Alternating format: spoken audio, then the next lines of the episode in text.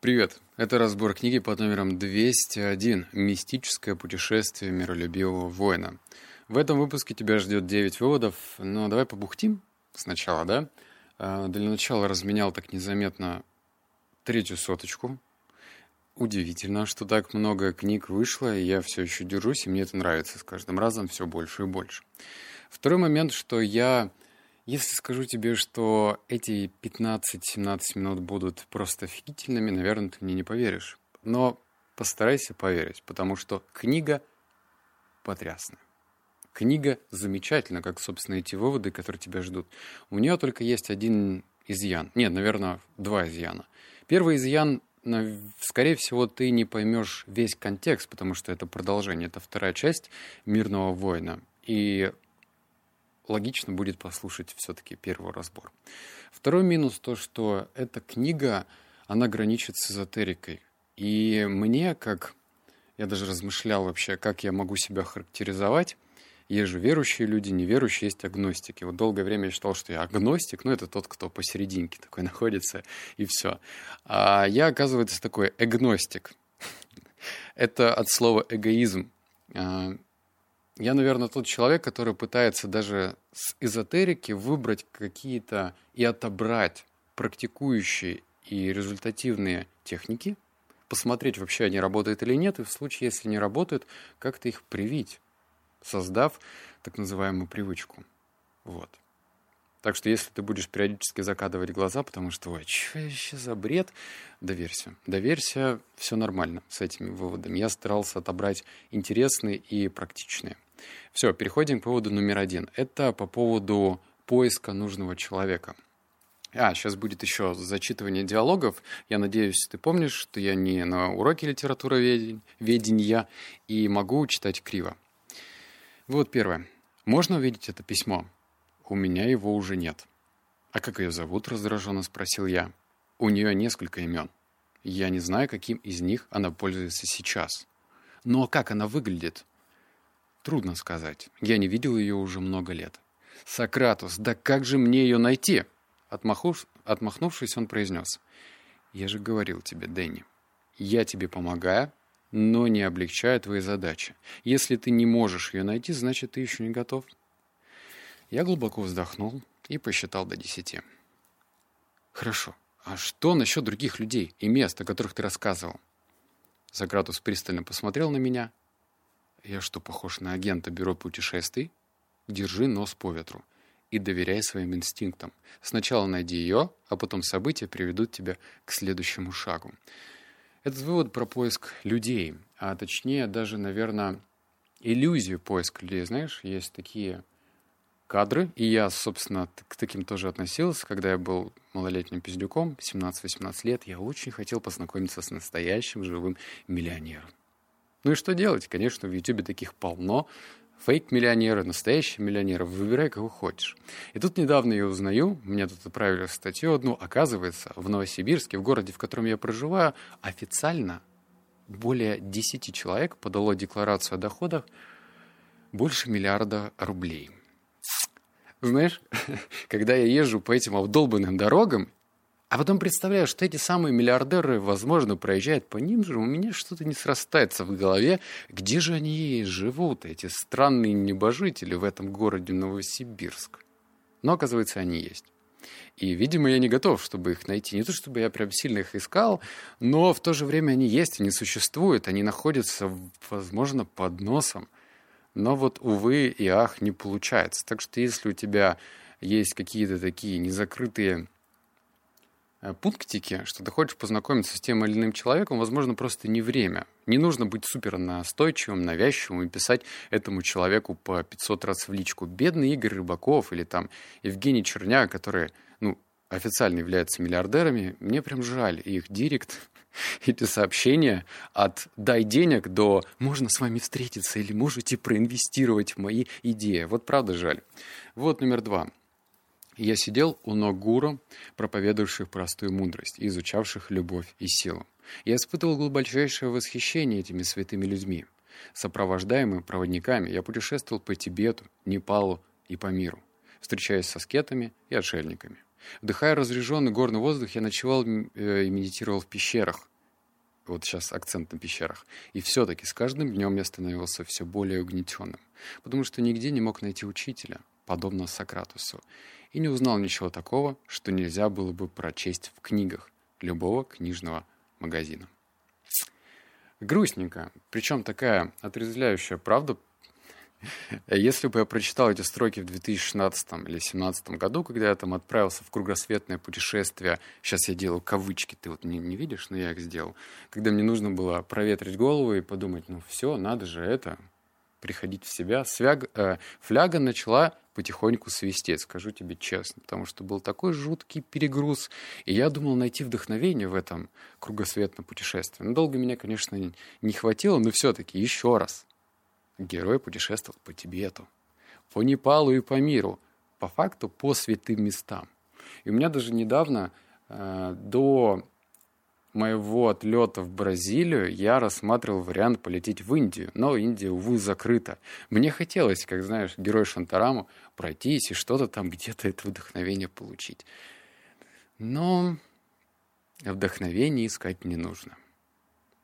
Звучит слишком просто, правда? что зачем тебе куда-то идти. И с другой стороны, я не понимаю тогда, как существуют эти своеобразные ретриты. Причем, ну, если слышал, ретриты, специальные места, где люди приезжают с отдаленных уголков мира, и, например, там есть такой ретрит «7 дней в темноте. Ты просто сидишь, блин, в темной комнате и вообще ничего не видишь. Или ретрит, где ты не разговариваешь. Или, ну, там много разных э, таких очень своеобразных программ, и я лично до них не дорос. Более того, в Бразилии, ну кто знает географию, там есть такая интересная, любопытная страна, где проводят э, обряды аю аюаской.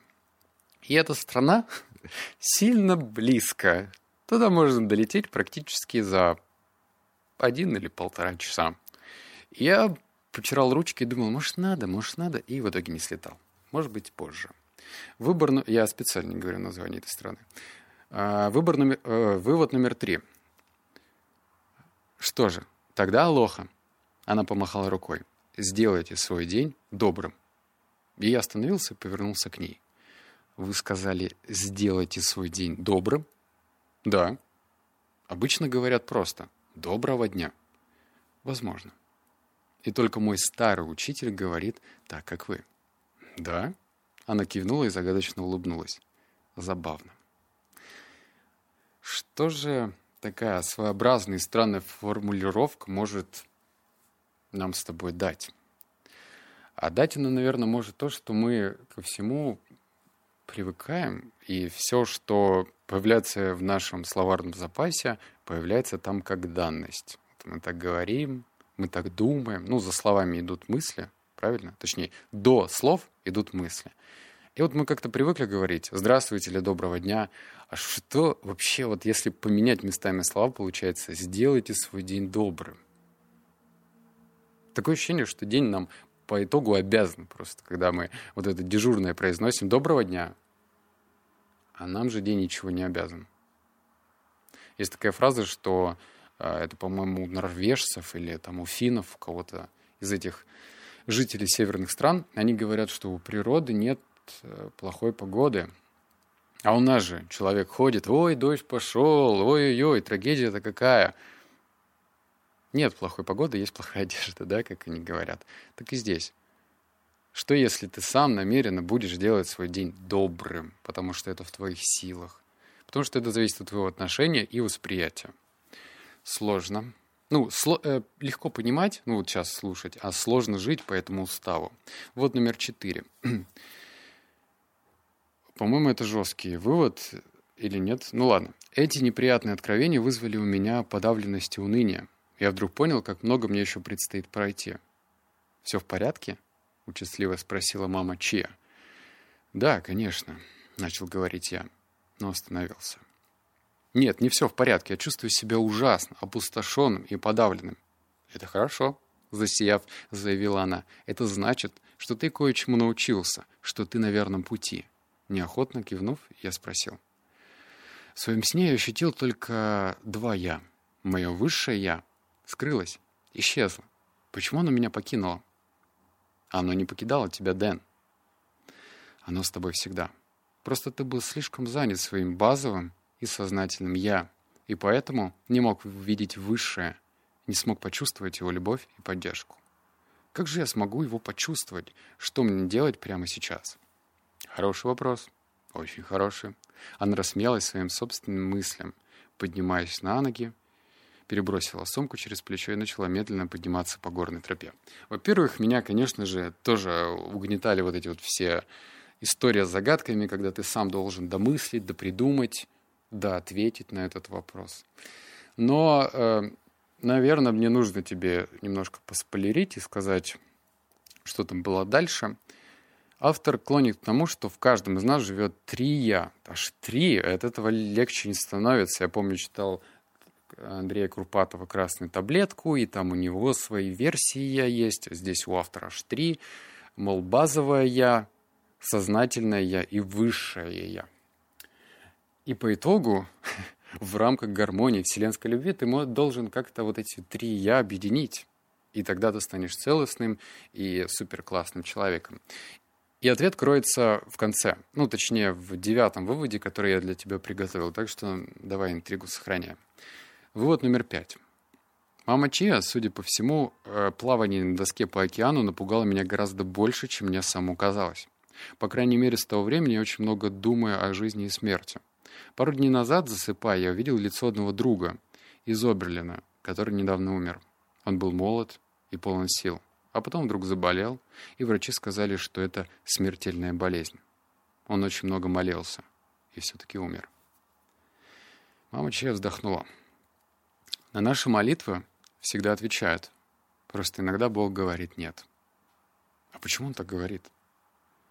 Почему родители, которые любят своего ребенка, говорят ему «нет»? Потому что дети часто хотят того, что не идет им на пользу. Люди обращаются к Богу, когда начинает разрушаться все основание их жизни. И обнаруживают, что именно Бог и раскачивает эти основания. Сознательный ум не всегда способен понять, что идет нам во благо, Вера представляет собой самое главное во Вселенной. Уверенность в том, что все происходит ради нашего высшего блага. Я в это верю. Вы думаете, что так и есть? Я не знаю этого наверняка, но я выбрала верить в это, потому что когда я в это верю и действую в соответствии с этой верой, моя жизнь становится лучше. Я никогда не чувствую себя жертвой обстоятельств. Мое отношение к ним всегда остается твердым и положительным.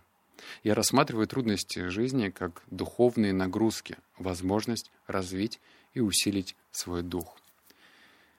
Он провокационный вывод, я бы сказал. Сначала подбирал нужное слово. А, Наверное, чем старше ты становишься, тем чаще от тебя уходят какие-то близкие люди, бабушки, дедушки, не дай бог, там, мамы, папы. Ну, в общем, рано или поздно ты с этим сталкиваешься. И я вот тоже, помню, задавался вопросом, у меня бабушка умерла, когда мне было лет 14 или 13, я уже даже не помню, у нее было два рака, с одним она боролась, по-моему, аж с 50 лет до 70, и всегда она для меня была какой-то святой женщиной. Ну и по словам мамы она была святой женщиной. В общем, она была действительно хорошим человеком. Но непонятно было, вот Почему, да, вот э, эти вот все истории, как же так, столько бандитов есть, грабителей, насильников, вот почему они живут, почему вот так? Ответ вот потому, да, вот так. Ладно, вывод номер шесть. Вот, он жесткий, и мне, наверное, нужно потом сделать легкое объявление, чтобы не шокировать женскую половину моих слушателей. Вывод номер шесть. Приток энергии усиливает любую человеческую способность. Проясняется разум, ускоряются процессы исцеления, приумножаются физические силы, расцветает воображение, расширяется сила, эмоции и обаяние. Поэтому энергия может быть благословением.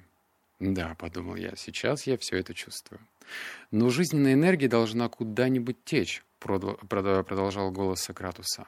Там, где на ее пути встречаются препятствия, энергия вспыхивает. И если уровень при этом превосходит возможности тела или разума, происходит взрыв. Раздражение превращается в гнев, в печаль, в отчаяние, беспокойство, в одержимость, физическую боль, в агонию. Поэтому энергия может быть и и проклятие. Как река, энергия приносит с собой жизнь, но непокорная, она способна стать источником неистового наводнения и разрушения. «Но что же мне делать сейчас?» — спросил я у воздуха. В моем разуме откликнулось воспоминание о словах мудрости, произнесенных Сократусом. «Тело будет делать все, что только необходимо, чтобы высвободить излишки энергии. Если эти излишки не будут э, сознательно потрачены на созидательные свершения, физическую деятельность или половые отношения, то подсознание, подсознание выплеснет ее так, как свойственно ему, в форме гнева. Сейчас кто-то узнает себя. Жесткости, кошмарных сновидениях, преступлений, болезни, злоупотребления алкоголем, курением и другими наркотиками в форме переедания или животного секса. Источником всех пристрастий и навязчивых привычек является неуправляемая энергия, сталкивающаяся с внутренним да что я несу, с внутренними препятствиями. Не пытайся контролировать свои дурные привычки, устраняя сами препятствия. Вот я запорол в конце, надеюсь, ты не в обиде, мне самому обидно. Что я говорил женскому полу? Наверное, нужно закрыть ушки. Хотя нет, я буду деликатным. И не очень красивое количество слова «дрочка» я буду заменять мастурбацией.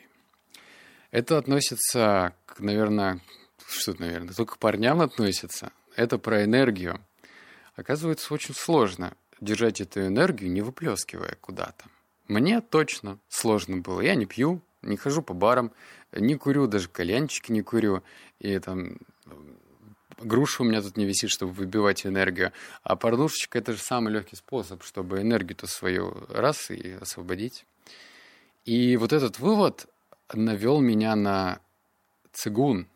Да уж, странно. Алексей Дедович будет заниматься цигуном. Я бы даже сказал по-русски цигуном. Вот. Так что я периодически делаю определенные упражнений, это помогает. Я не могу сказать, что я там начинаю летать, левитировать. Нет, просто как-то становится спокойно и чувствуешь, что, что реально есть энергия. Она какая-то эфемерная, ее не видно, то есть ты не будешь видеть ауру человека, но это интересно. Вот номер семь. Для большинства людей учитель – человек.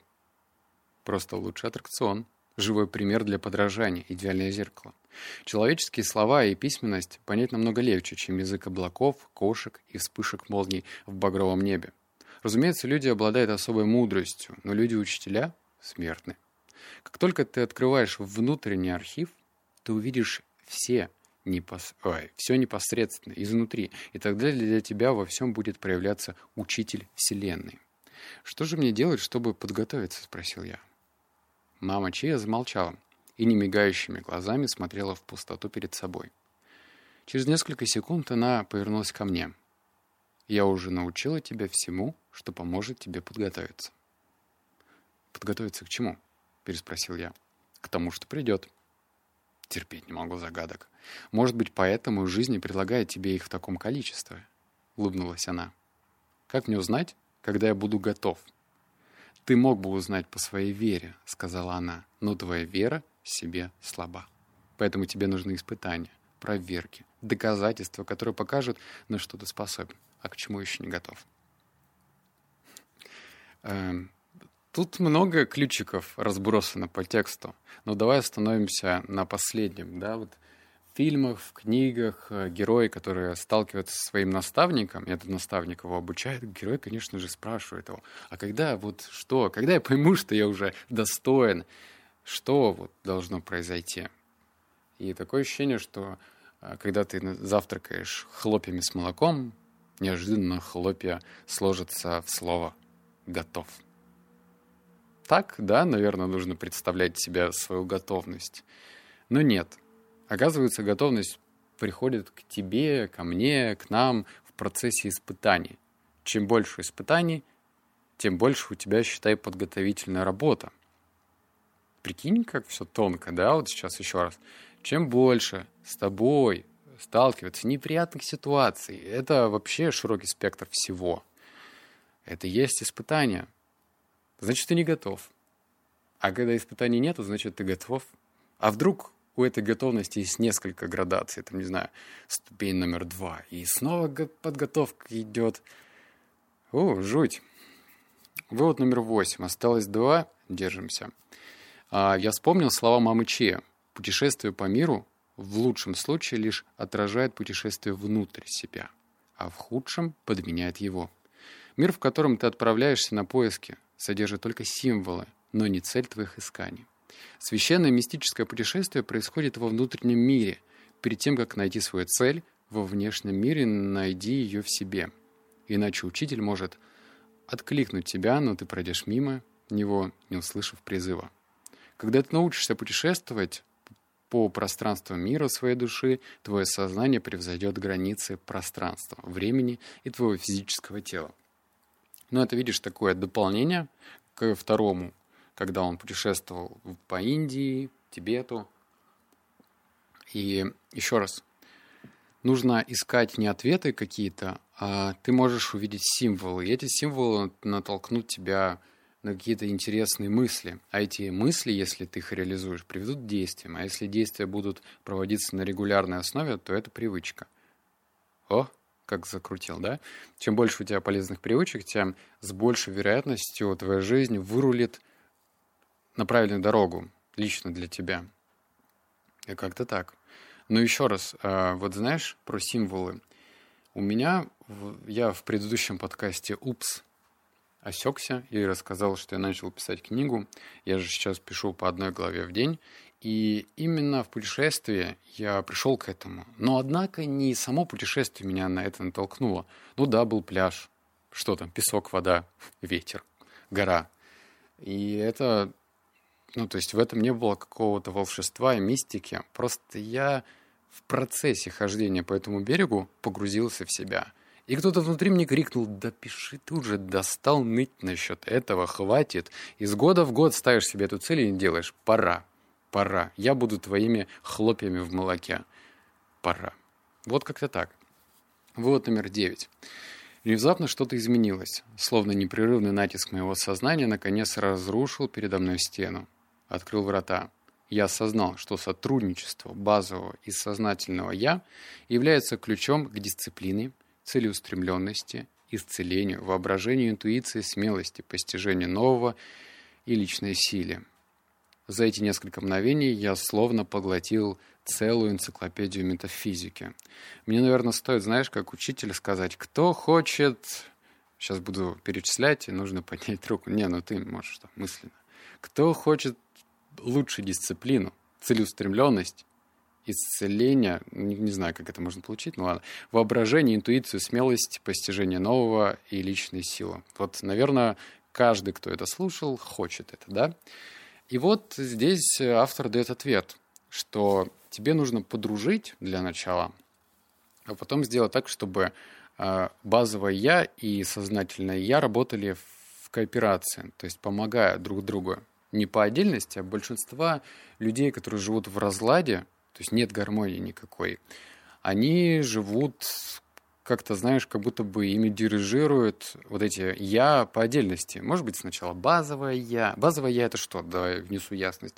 Это наше, э, будто ребенок говорит, хочу конфетку, э, нет, хочу сладкого пожрать. Вот сейчас время 10, 11, тебе спать скоро, но я вот сейчас хочу твикс этот заточить. Вот сейчас хочу. Или хочу в бар поехать, не могу, вот просто надо мне.